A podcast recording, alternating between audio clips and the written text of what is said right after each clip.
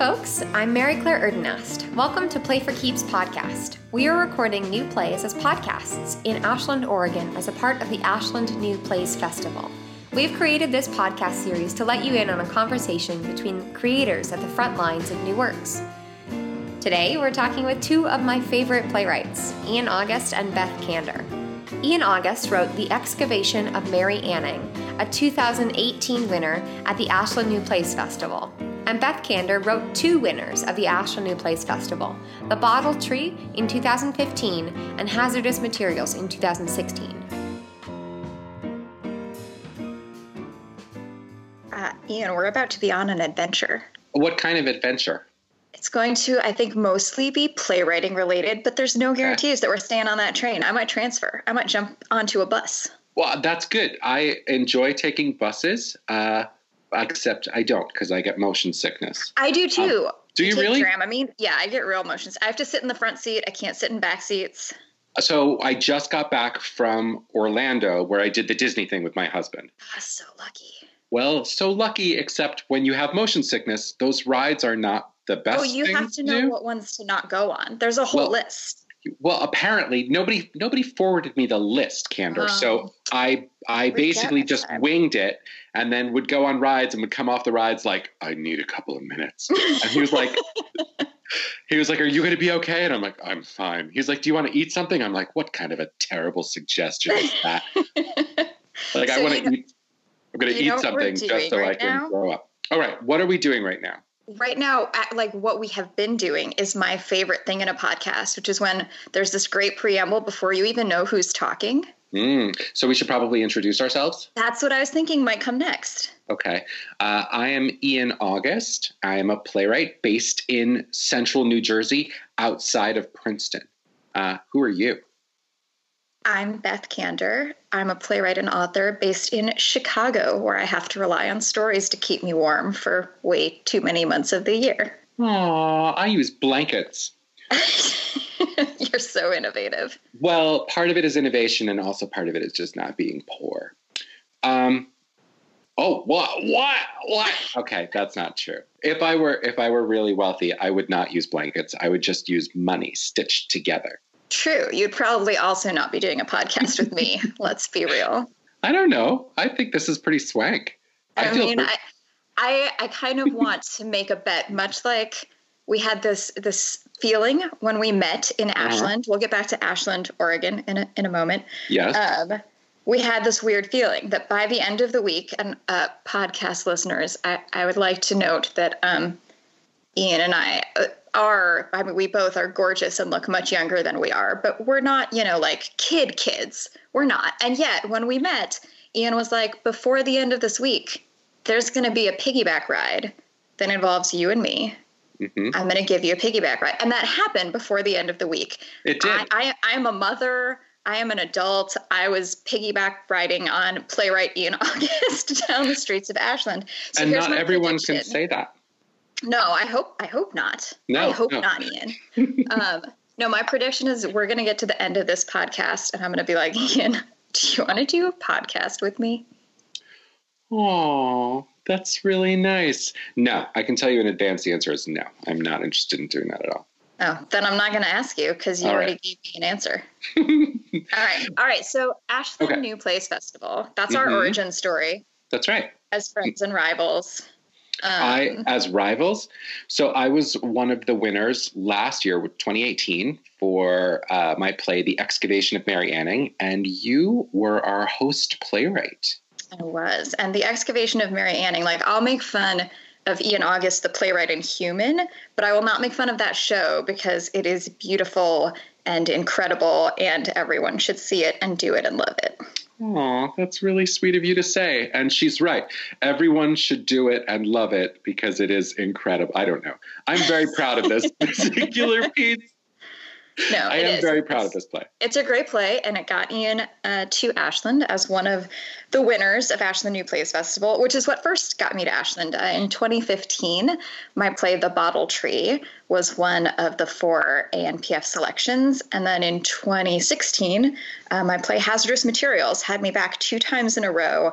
And I think that's when uh, Kyle Hayden, the artistic director, and some of the other uh, Ashland folks were like, oh, God, we're not getting rid of her. She wants to keep coming back. So, an amazing host playwright, uh, E.M. Lewis, Ellen mm. Lewis, who, Small World, is also like a good friend of yours from way pre ANPF. Yes, uh, Ellen had won the Hodder Fellowship at Princeton University, and she'd moved out here to uh, be a, a their playwright artist for I think it's for three years. I'm not exactly sure how that goes, um, but in that time, she joined a playwriting group that I was a member of at the Passage Theater in Trenton, and we became uh, fast friends. And so it was she was in fact who introduced me to uh, Ashland and said you should really apply for this. And so um, I I give Ellen all the credit in the universe.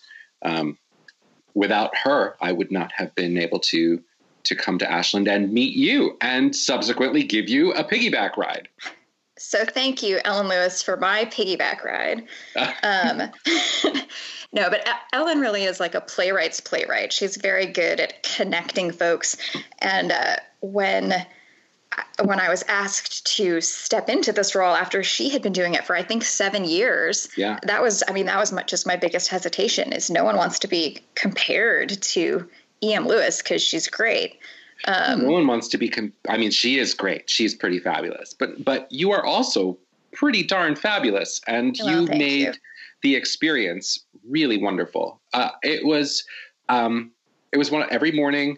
You had a place in the coffee shop in downtown, and every morning we would wake up in various forms of, of coherence, and we would find our way down to the coffee shop and sit and just kind of talk through the day and uh, sometimes we would have little writing dates and we would sit in the in the coffee shop and just work. And, or in the woods. Or in the woods. Sometimes we would stumble out into the park and we would and we would work in the park and it was it was just really wonderful. Um, you you created an environment that was extremely welcoming, and I encourage any playwrights listening to uh, apply for you know to be a part of that experience because it really was second to none. It was great.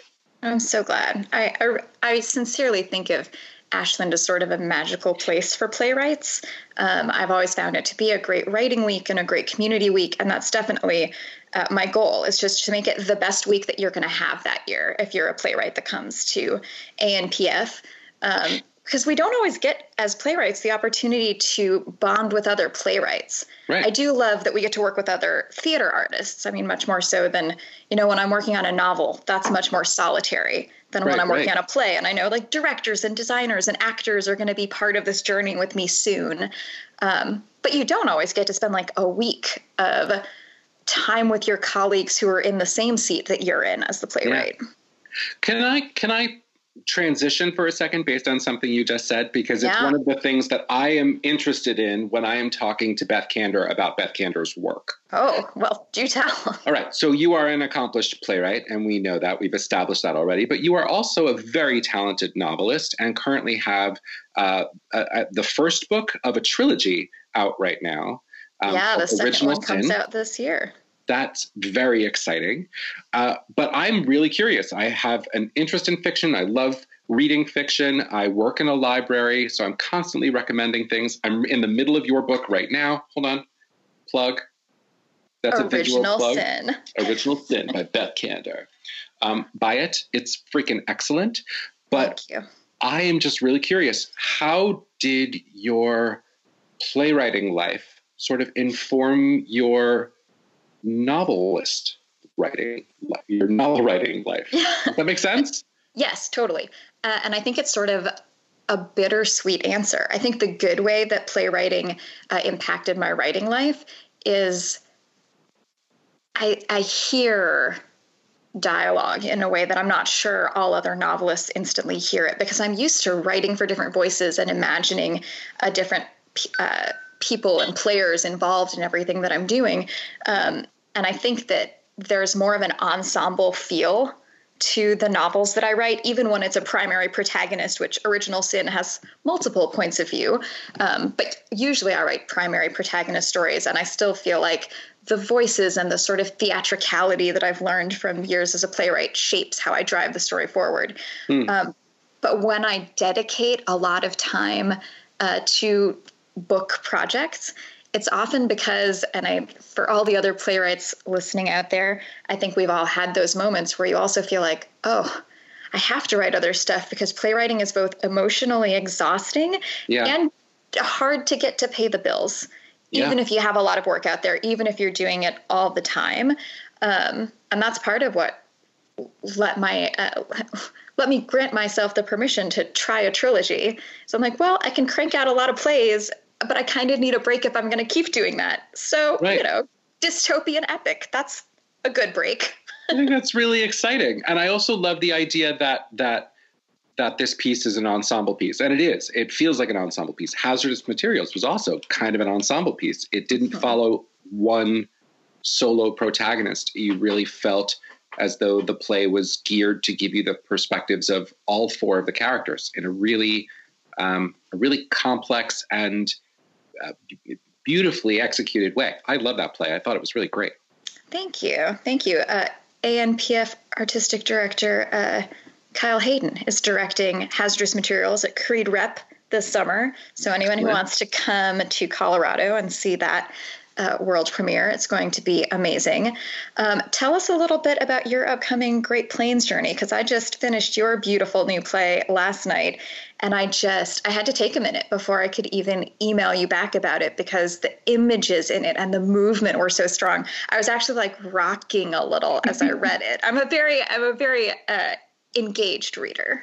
Well, uh, so the play is called Brise, and it's a one-person play, which is uh, I, this is my second one-person play. I've written one uh, before um, that had gotten a few productions, and I just wanted to focus in on a singular voice.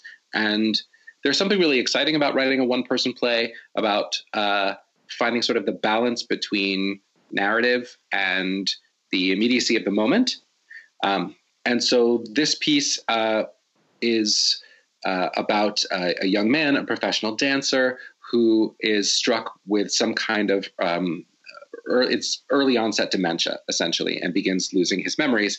Um, and the play is a series of video entries in which he's um, sort of talking about his day to uh, the camera. The audience is the camera, um, and in talking about his, you know, what's going on in his life, he's also attempting to sort of um, deal with his relationship with his his longtime partner and also his estranged mother, who comes from uh, somewhere in the Midwest to come and, and stay with him. Um, so the play is a, I think, it's a big departure from some of the other work that I've been doing lately. Mm. The Excavation of Mary Anning had, I think, six actresses playing 28 different roles, and here I have one person who is standing in front of an audience and just talking for an hour and five minutes.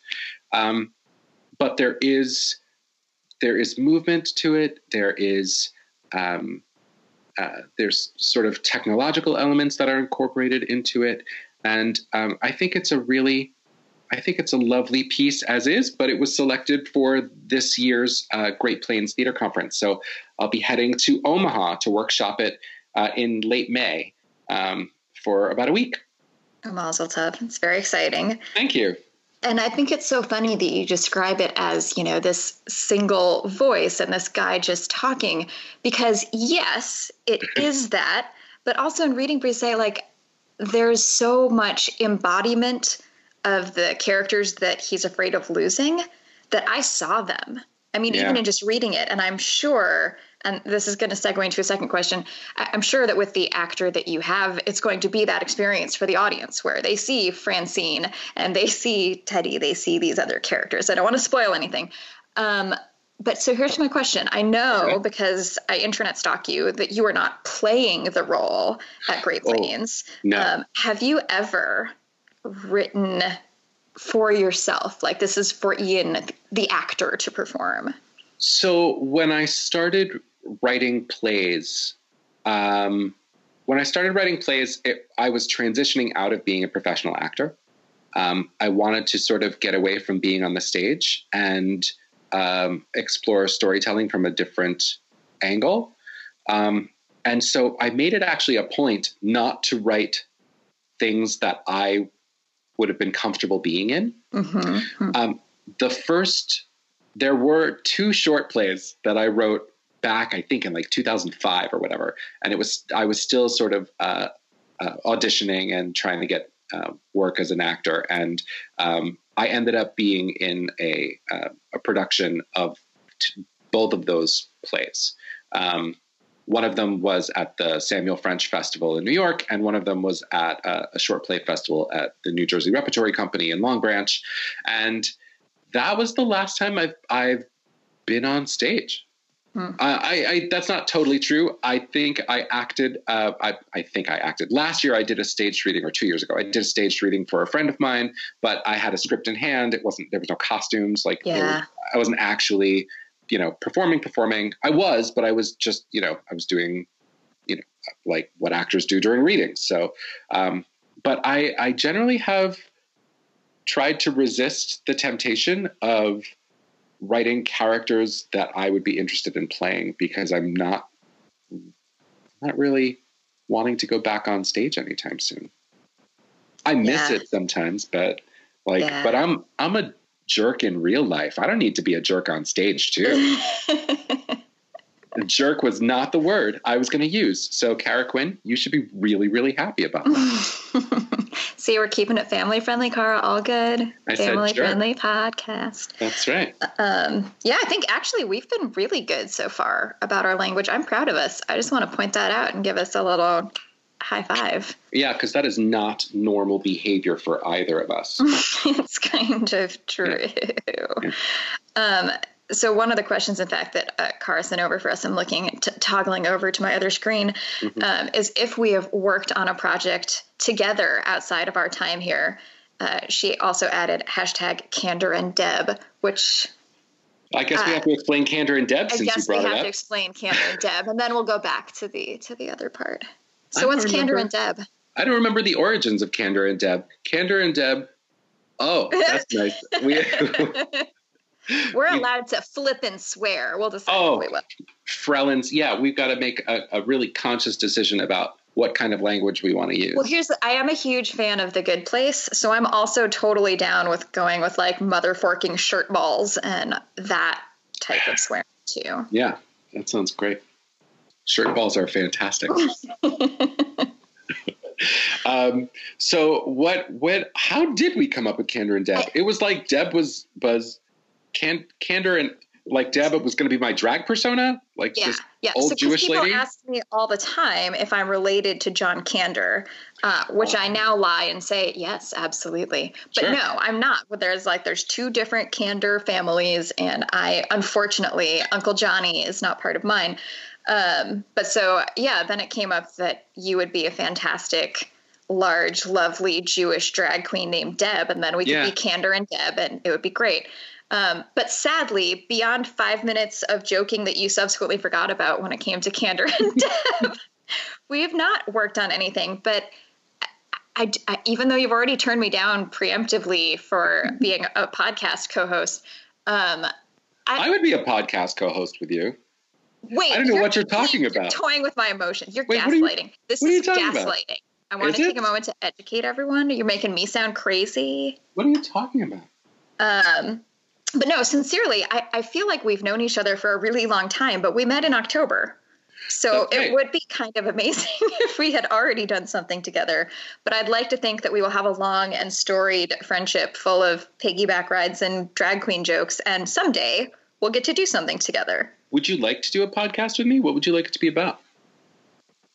I mean, I feel like the possibilities are kind of endless. I agree. We I had a recent. It, um, could call it what could we call it? I don't know. I don't know. I don't want to go for the for like obvious jewish jokes but Mm-mm, no too easy. That would actually be a good name. Too easy. With ian august and beth kander that feels more appropriate than it should. Mother forking shirt balls. Mother um, forking shirt balls. So yeah, no. tell me beth. Yes. I'll tell you ian. Tell me.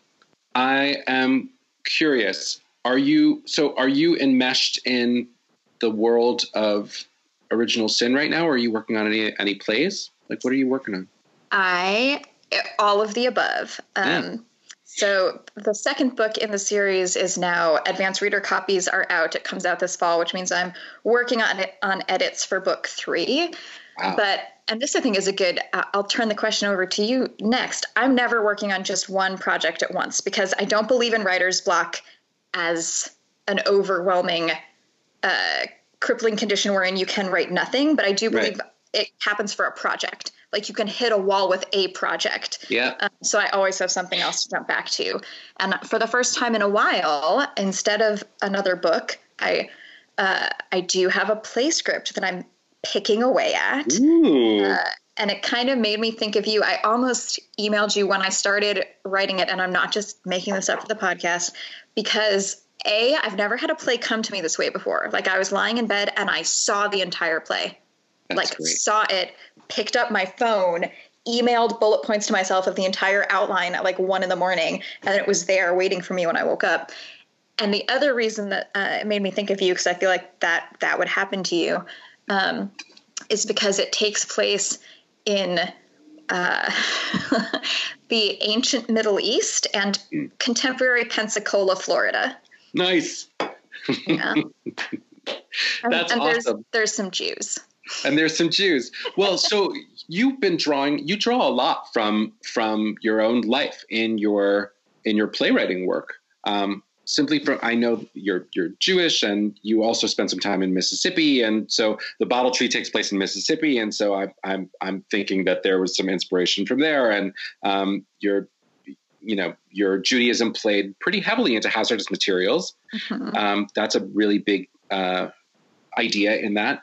Um, do you find that there are, since I'm only like a, a quarter of the way through Original Sin, are there pieces of your life that's that are emerging in a different way through uh, through your novel work?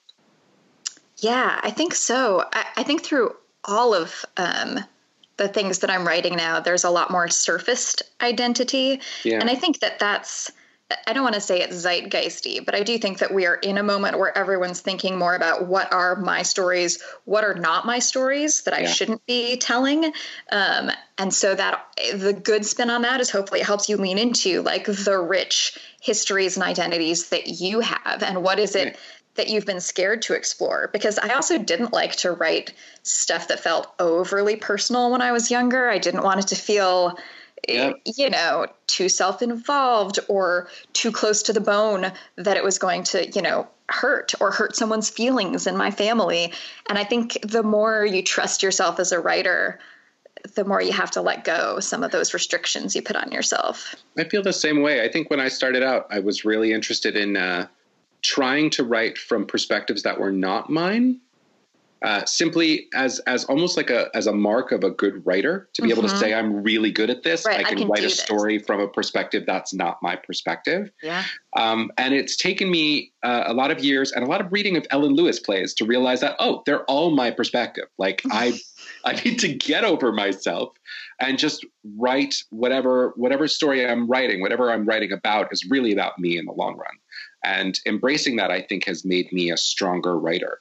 Um, I am writing uh, to answer the question from like before that Mhm. I don't know if you officially asked, but we talked about it anyway. I'm always, you're right. I'm always writing multiple projects simultaneously. And right now I am in the middle of three new plays, three new full lengths, um, one of which has just been a slog. it's been really hard getting Yeah. through it. I don't know what it is, uh, what it's going to be yet. I've got a good 60 pages of it cranked out. I'm ready to start on Act Two. I was reading through it before we started our call today because I'm trying to figure out where do I go from here and what did I what did I not do. Right there's that thing where you don't want to edit yourself while you're in the process of creating Mhm. because it's two different sort of sides of your brain. But I find that I, like a lot of playwrights, uh, I don't always begin with an outline. I don't always begin with, you know, a character with a really strong want. I'm not always able to start by um, answering Marsha Norman's questions about right filling in her her fill in the blank questions Yeah. about playwriting. You know, my protagonist's name is blank. My protagonist wants blank, but blank. That but in the way is, blank. yeah. Right. So, uh, so sometimes I just want to start with a concept and just think, oh, I've got this idea, and I just want to go and explore. And what I'm finding now uh, with this particular piece that I'm working on is that I don't know what I'm doing. I just I'm just pushing forward, and so I'm hoping to get to the end sometime over the next couple of weeks, so I can look back and say, all right, what the heck is this? Uh, what what in God's name am I doing?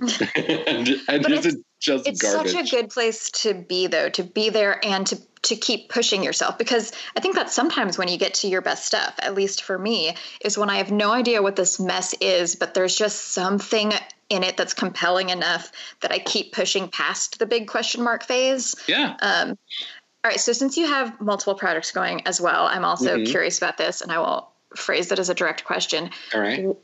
What do you do when there's something that you love about a piece that you're working on, but you decide that you really are done with that piece? Like, do you mine content from old stuff, or when it's gone, it's gone, or how does that go for you? Oh yeah. No, I pirate my own shit all the time. oh, I, I cursed. All right. So that I Shirt, that, all right. one shirt. I'm A sorry. In the Swea job. I'm sorry. Th- but yeah, it's so I had a play that I wrote in like 2006, 2007. It was like my first full length, and it was this piece that was um, it was a, a part narrative and part uh, scene work. Ten characters. Um, it had a few workshops and it had one production, and I was really, really proud of that play. But that was ten years ago. Longer than that. Sorry, it's twelve years ago now, and I'm I'm still interested in kind of exploring what are the limits of utilizing narration in uh, a multi-character dramatic piece. And so this play that's been giving me agita uh, is is that is is my attempt to use that. I'm essentially pirating something that I've done before, and I think that I've done to uh, with relative success, and attempting to uh, try it again in a different context with a different feel with different characters and a different plot um, and see if that works um, and at the same time i have another piece that uh, one of the other plays that i'm working on right now is this off the wall surrealist comedy uh, about uh, about about home and about the impermanence of home um, from the perspective of um, two teenagers, one of whom is an escaped uh, dreamer uh, who who got out of a detention facility um, uh, using some mm, pretty strange methods, and another one is a uh, um, a queer kid who was kicked out of their home for being queer. And so the two of them come together and go on this sort of like journey trip through the United States, and that is uh, it's it's like taking some of the more fantastical elements of Mary Anning, but but just I'm letting myself just go crazy with my imagination, just letting it take me wherever it's going to go. Um, characters are popping up that I didn't know that they were going to be there, and now I have to figure out why they're there. It's like I'm making this really insane puzzle and Mhm. constructing the pieces on the way. Um, so, yeah, I don't know if that answered your question or if I got totally off topic. No, it it it did, and it also sort of leads me to the question, because I, I love I love all of that.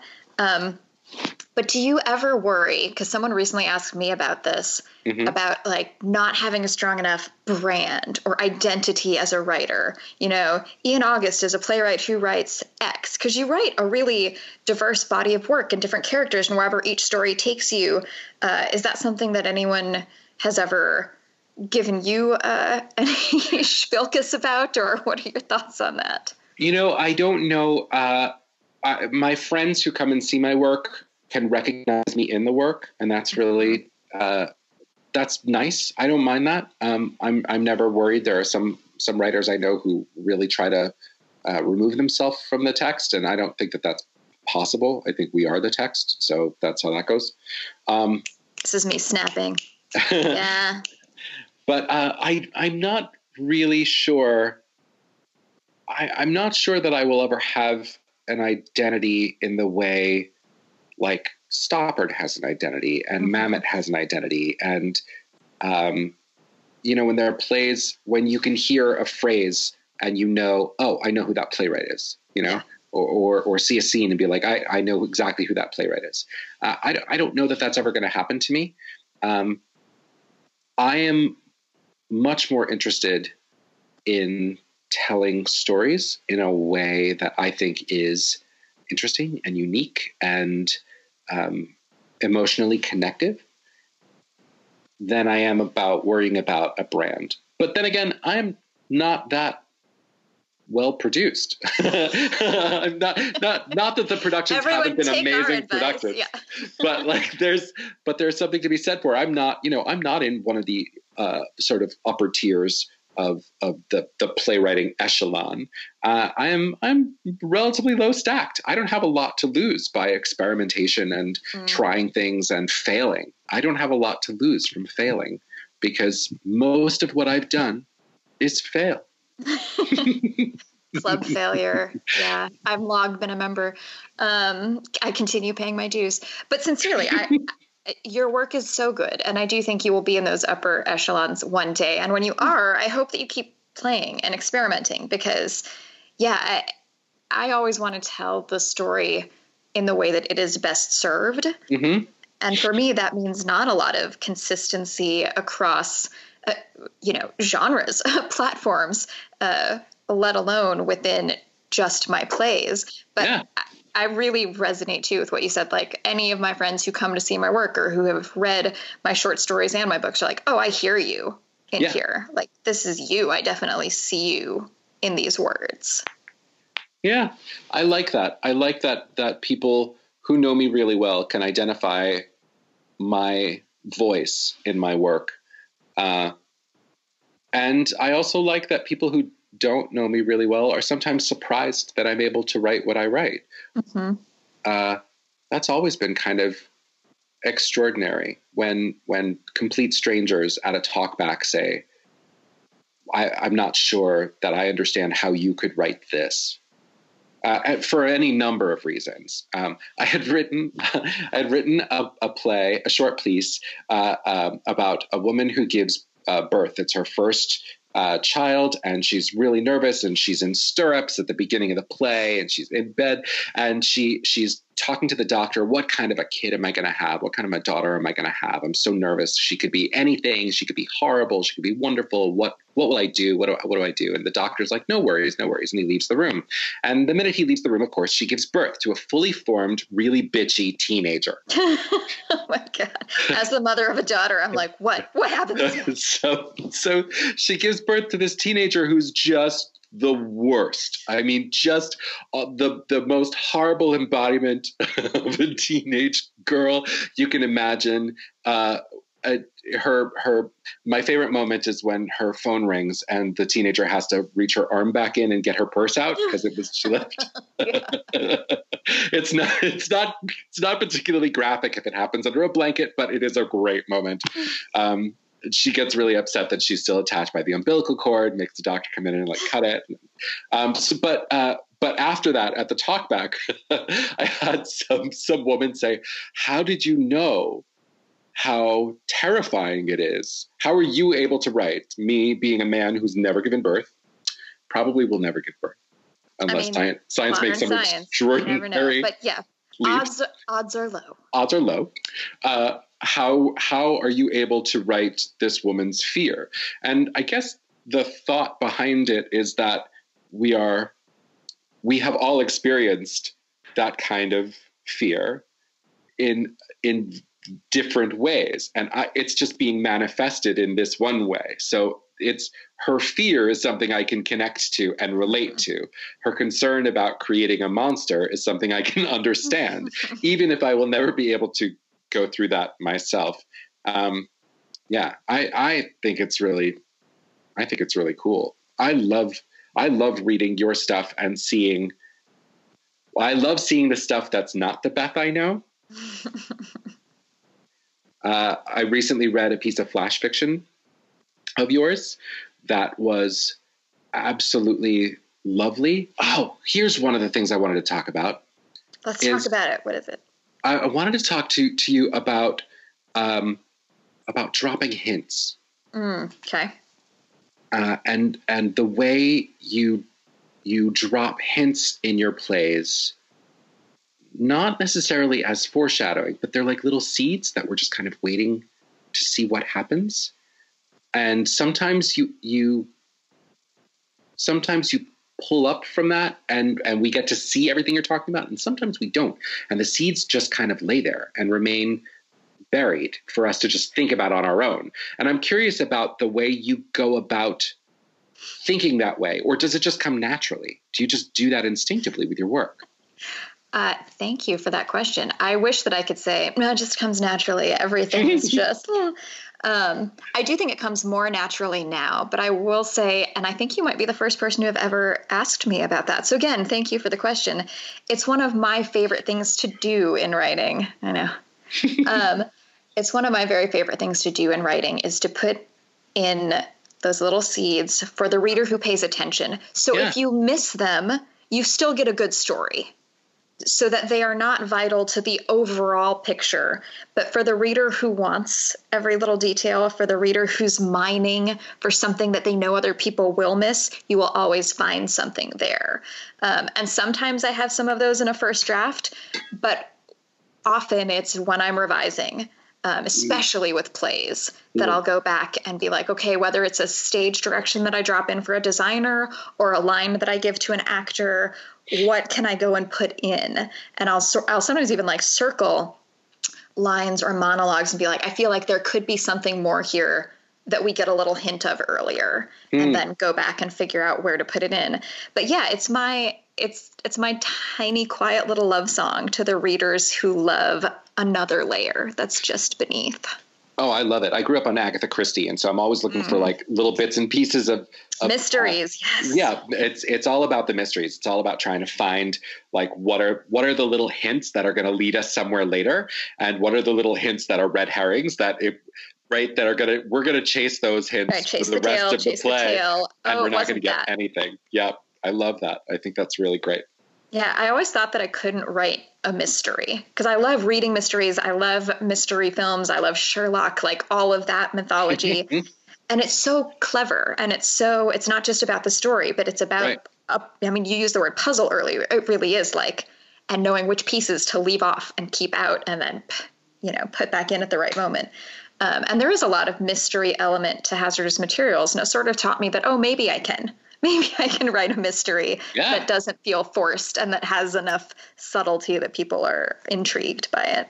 No, I love hazardous materials for that. I love that there's a, a revelation that I will not reveal, but that um, that I think works so beautifully in the piece and really ties the whole thing together. Uh, yeah, that's such a that's such a great answer to to a question I'm really proud of asking now that you brought it up. Kander and Deb. Um, so I'm looking, and unsurprisingly, it's my first time glancing down at the clock, and we are already like at our 45 minute mark. We were told to talk for 45 minutes to an hour. Mm. So we should uh, answer some questions we should specifically some about questions. plays for keeps. Yeah, like play for keeps and ANPF. All right, let me scroll down here. I'm looking away from your beautiful face for just a moment. Yeah, it's all right. It's hurting me. I'll be back. Um, okay, what appeals to us about Play for Keeps? So, presumably, anyone who's listening to this knows like the very basics of Play for Keeps that it is incredible actors uh, reading plays podcast style so that you mm-hmm. can hear um, these works and hopefully then want to engage with and produce these works. So, Ian, what, what appeals to you about this notion?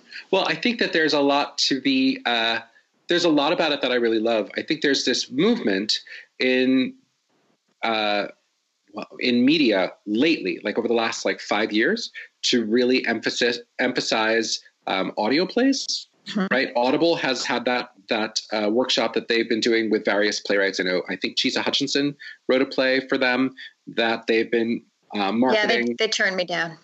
Oh, yeah, they didn't. They they wouldn't even look at me. Um, club failure. They, yeah, club failure. Hashtag club failure. Um, so uh, so, but I think there is a, a movement towards having more uh, accessibility to plays, and I think Play for Keeps is is a really wonderful way to introduce uh, a new work to uh, a broader audience. Yeah. Um, I, I'm not sure how it will work as sort of an advertisement for the play to get uh, a further production of the play. Um, but I'm also not sure that that's necessary.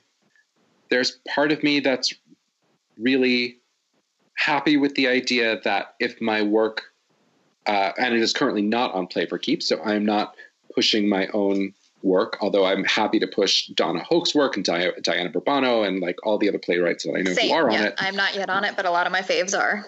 Um, I think that there's something really wonderful about sort of increasing the opportunity for audiences to experience the works of those writers, even if it may not be in the format that the writers had originally intended. Yeah, it is a production. And I mean, I think a, a, really thoughtfully approached production. So I do think as a standalone, and I am, I, I love podcasts. And so I love the idea that this could be another thing that during someone's commute, they can be having their heart broken or splitting their side from a play instead of a podcast. Yeah. And who knows? I mean, I think it's it's an interesting marketing gambit to see, oh, well, and if a busy agent doesn't have time to sit down and read a play, but they're driving home for Thanksgiving and maybe they'll listen to some plays on the way, then, you know, maybe it could help in that way. Um, I think so too. I think there's something really wonderful about uh, about radio plays. I've been actually so I have never been a big fan of audiobooks because I really struggle with the voice of the reader. Mm. And I find that I don't have that issue with radio plays. So uh, I recently listened to a BBC radio play of a Neil Gaiman novel because I I couldn't sit and listen to the audiobook of the Neil Gaiman novel. I wanted was it to, Neverwhere or was it something else? It was something else. It was uh, it was uh, Norse mythology. Mm-hmm. Yeah. So uh, apparently, also the Norse gods were jerks. They oh, were they were all total just the worst. jackasses. There's my swear. Oh, schmucks. Can I say schmucks? Yeah, you can always say schmucks. I'm gonna say schmucks. I said it. Um, Okay, so- schmucks. I think that it's a. I think this is a really great opportunity. I would love to see. Uh, well, I would love to see more works up on the on the website. I'm excited that they're that they are reaching out to new writers and. Um, yeah, I want to. It, it's so early, I think, in the life of the program to be able to to say like how effective it's going to be. But I I'm hopeful and excited. Yeah, and I mean, I just think it, we're in such a saturated media world that if it's one more way to give playwrights an opportunity to push their work, so that maybe if they're you know sharing on their Facebook page, hey, I have this Play for Keeps podcast, it also might inspire someone to go to their new Play Exchange page and Yeah. get the actual script if they're like, oh, that sounds appealing to me, but I'm not a podcast person. Um, yeah, sort of the more the more. Anything that gives you a little bit more of a megaphone to say, here I am, here's my work, is I something agree. we writers need. And the difference between, let's face it, sometimes it's really hard to kind of see a play on the page and really understand how it's supposed to feel and how it's supposed to sound. And listening to it is a really great alternative to that. We talk often about how if you are having a really bad day and you're a reader for a new play festival and you're reading a comedy, you're not going to find that comedy that funny. Yeah. And the truth is is that you know maybe you won't find the audio version of that comedy that funny either but i think you'll probably get a better sense of what the piece is supposed to feel like Mhm. from from uh, from a reading than you will from just Right, because it's not the filter of your head, your day. You are hearing someone else's intention. exactly that's my that's my take on on uh, play for keeps it sounds really Yay, cool play for keeps. Yay, Yay. playwrights. yay playwrights Um, so if we do a podcast together, which I'm not going to ask about, I'm, you're going to have to ask me. It's like one of those weird, like I almost proposed to you, and you're like, you know, I wouldn't say yes. So if we're ever going to do this, it'll be because you asked me. I But we'll do it. call it. We'll call it. we'll call it Kander and deb and i'll do the whole thing like your like your old aunt It'll be like okay, now we're just going with that. I was otherwise going to say we could call it Failure Club. the failure club hashtag club failure Yeah. oh And like every week, how did you fail this week, Ian? Because let me tell you, when you ask me that question, I will always have an answer for, hey, Beth, how did you fail this week? hey beth how did you fail this week Do you want to know how I failed as a mother, as a writer, as a wife, as a human being? let's try. Let's try because this is a writing a writing podcast. Let's try as a writer first, and then see where we go. okay. Uh, I failed as a writer this week Mhm. because I got two more rejections from literary agents. And for like, yeah, right? So that already was like rejection the first and the second. And rejection the third was then for like a solid rest of the mopey day. I was like, "Ugh, Mm. I'm done. Done with this whole submitting work thing. And I'm Yeah. over it. Like I picked myself back up the next day. But writing is hard, man. You have to fail constantly.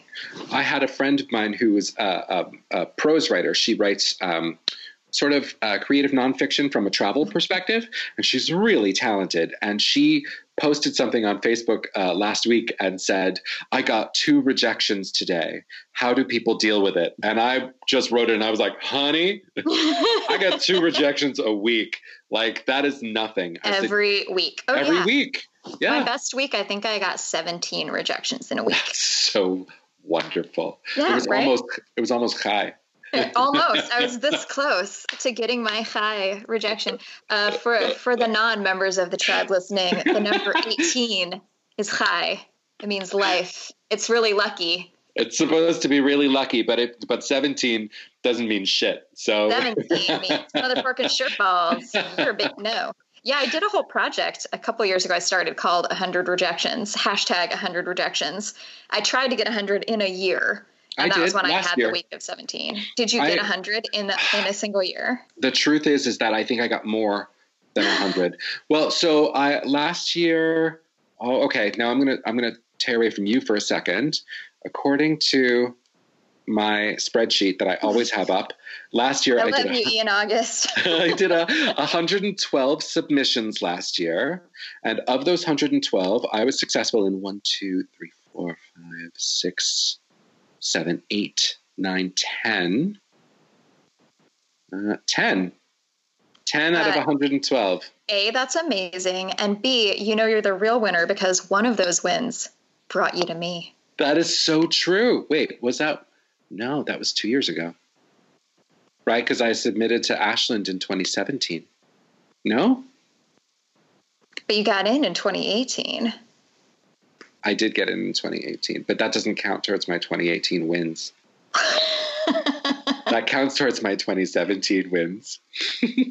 so where are you? Where are you in 2019? Do Okay, you have so- a spreadsheet for this year? Of course, I do. So, uh, 2019, I have uh, submitted to 29 different opportunities, That's pretty good. By March 17th, that's good. and I have been rejected by three of them.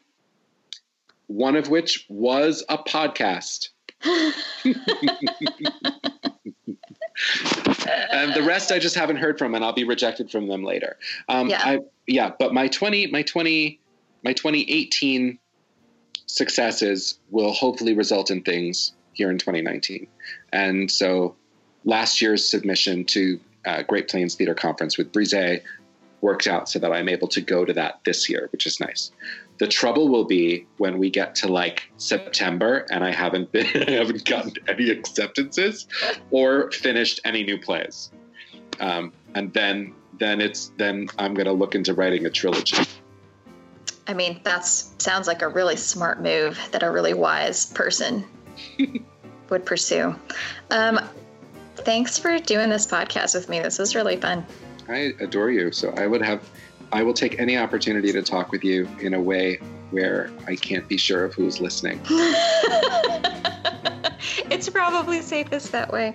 Um, yay playwrights, yay plays, yay ANPF. Hooray plays, yay hooray play ANPF, keeps. hooray play for keeps. Thank you so much for having us. Uh, Thanks, y'all. we had fun. Thanks for listening. Tune in next time to hear a conversation between Sarah Mitchell, playwright of Artichoke Arts, and Cara Quinn Lewis, the art director at Play for Keeps podcast. And please check out our latest pod play, Elevator Girl by Donna Hoke. Donna Hoke is a winner of the Kilroy's List from 2016 for her play Brilliant Works of Art, which you can also listen to at playforkeeps.org. The cast of Elevator Girl is Aurelia Grierson, Jonah Thorpe Cramp, Jake Rader, and Annie Paul. Play for Keeps podcast is produced by Ashland New Plays Festival and Play for Keeps. This podcast was produced by Andy Herndon, art direction by Cara Quinn Lewis, Play for Keeps is directed by Jim Paliasotti. Written content is edited by Carol Florian. Special thanks to Kyle Haden, Jackie Apodaca, and Beth Kander. This is your host, Mary Claire Erdenast. Please visit us online at playforkeeps.org. We're also on Facebook, Instagram, YouTube, and Twitter. Please help us spread the word. Follow, like, share, and retweet. See you next time at Play for Keeps podcast. Books are meant to be read, plays are meant to be said.